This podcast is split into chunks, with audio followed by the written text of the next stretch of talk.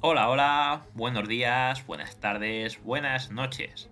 Según el momento del día en el que nos escuches, bienvenidos a este podcast, bienvenidos a F1 ED Podcast, este podcast de motor, este podcast de Fórmula 1 en el cual vamos a ver todas las noticias y toda la actualidad de este mundillo en un gran premio, una semana mejor dicho, de gran premio, como vamos a tener esta semana.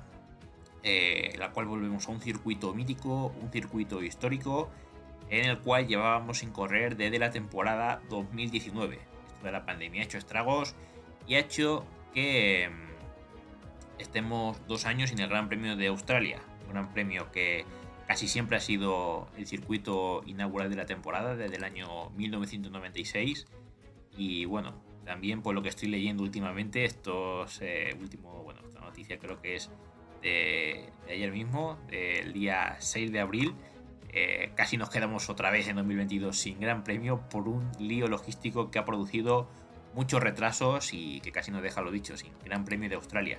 Pero bueno, parece que lo vamos a tener, que está de nuevo a la vista este gran premio.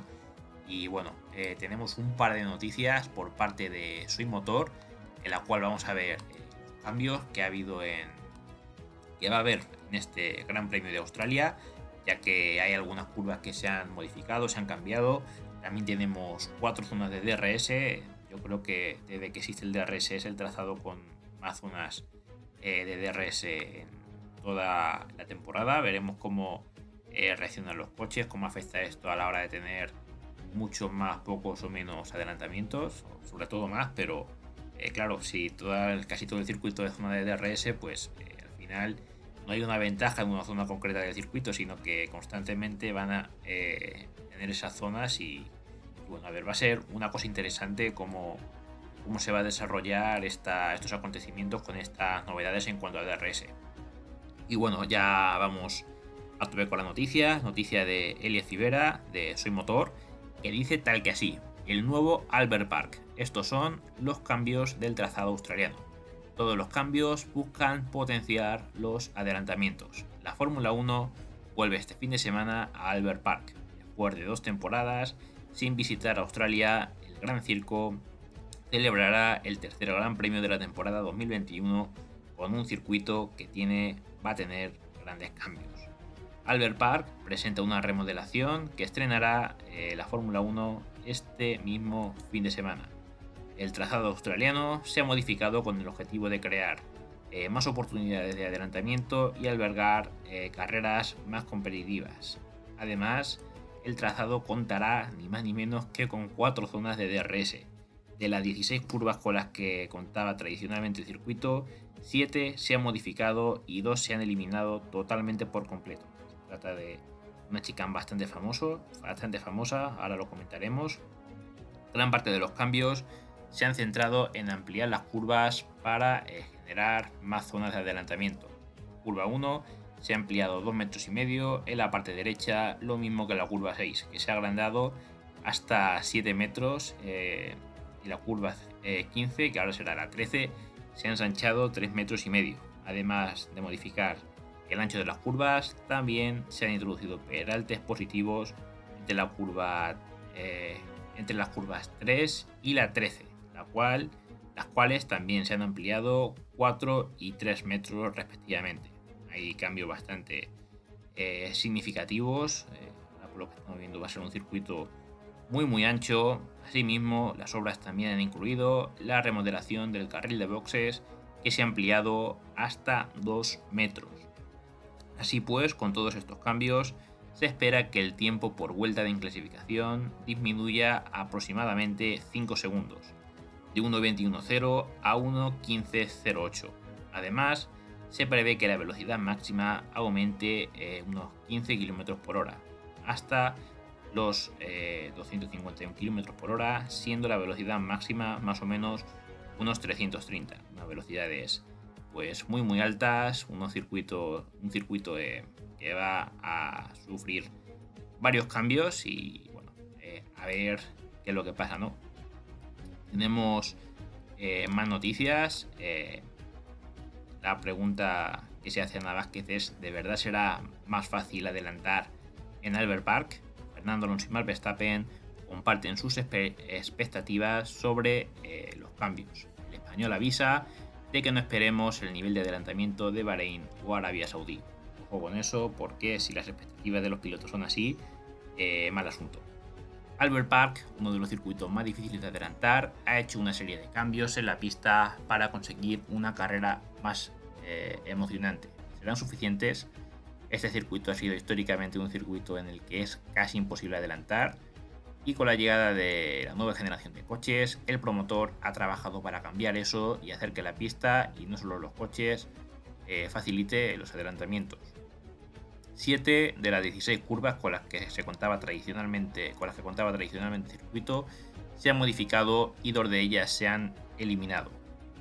Gran parte de los cambios se han centrado en ampliar las curvas para dar espacio a los adelantamientos. Además, la FIA ha anunciado 4 zonas de DRS de cara a este fin de semana. La verdad es que estoy viendo aquí el mapa del circuito y es extraño. La zona se nota muchísimo la chicane que han eliminado, esas 2 curvas que van a ir totalmente fuera. No es exactamente una chicane, pero parecida. La verdad es que justo después de terminar el primer sector, y me recuerda mucho a circuitos como Arabia, como Sochi, esto que ni es recta ni es curva, que es una especie medio de semióvalo, por llamarlo de alguna forma, y yo creo que hay una frenada fuerte después de esto y creo que ahí pueden haber varios adelantamientos, pero sí que es verdad que es ahí una frenada donde hay una especie de chicane entre las curvas 14 y 15 que yo creo que van a frenar ahí. O sea, va a haber mucha velocidad, y si ya de por sí es arriesgado cuando venía antes de la frenada anterior, ahora va a ser más, digamos, peligroso esa frenada, tratar de hacer un adelantamiento. Pero bueno, quiero decir, porque gira la curva a una velocidad bastante alta, no es como si fuera una gran frenada. Entonces va a ser una zona en la cual va a haber chicha, pero a ver qué es lo que pasa. ¿Qué piensan los pilotos? Pues Fernando Alonso avisa que no esperemos el mismo nivel de adelantamientos que en Bahrein y Arabia Saudí. El español espera que se puedan adelantar mejor, pero no cree que se traten de modificaciones milagrosas. Dice: me gusta el circuito y aunque es bastante difícil de adelantar, se han hecho cambios para mejorar esto, así que veremos cómo se desarrolla todo. Creo que está claro que no vamos a ver el mismo nivel de adelantamientos que presenciamos en Bahrein y en Arabia Saudí, pero con estos coches nuevos parece más fácil seguir, así que en teoría debería ser más fácil también adelantar aquí que antes. ¿Qué ha dicho Verstappen? Pues Verstappen ha dicho que será interesante ver las actualizaciones del circuito. Cree que marcará una gran diferencia, sobre todo entre la curva 6, en la que existe el cambio más significativo, hasta que hemos dicho que han eliminado curva de golpe, y que debería de haber más oportunidades de adelantamiento. O sea, yo las conclusiones que saco de todo esto es que tal vez no haya tantos adelantamientos como en las carreras anteriores, pero tampoco va a ser una procesión, sino que van a seguirse los coches constantemente y va a haber oportunidades de adelantar. Lo que pasa es que los coches se pueden topar con un muro del coche que hay delante, van a defender muy fuerte y puede que haya menos adelantamientos, pero va a haber lucha y va a haber por lo menos oportunidad de que esos adelantamientos tengan más oportunidades de que se produzcan. Y hasta aquí este breve episodio. Nos vemos este fin de semana con el Gran Premio de Australia. Ya sabéis los horarios, no los he dicho antes, así que los digo ahora.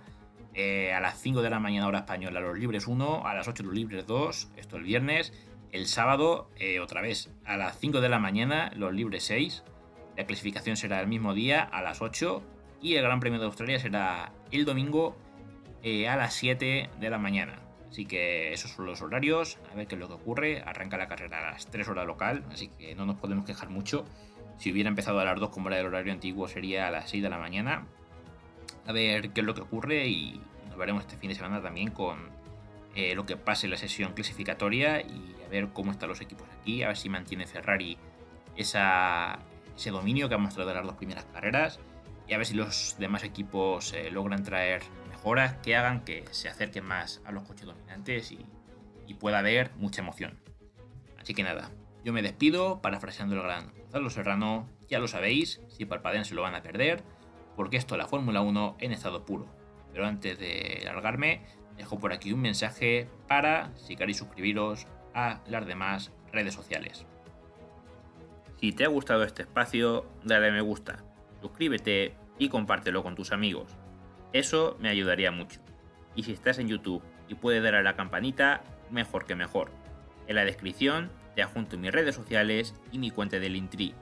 En ella podrás acceder a todos mis proyectos. Buen día, gente. Hasta la próxima.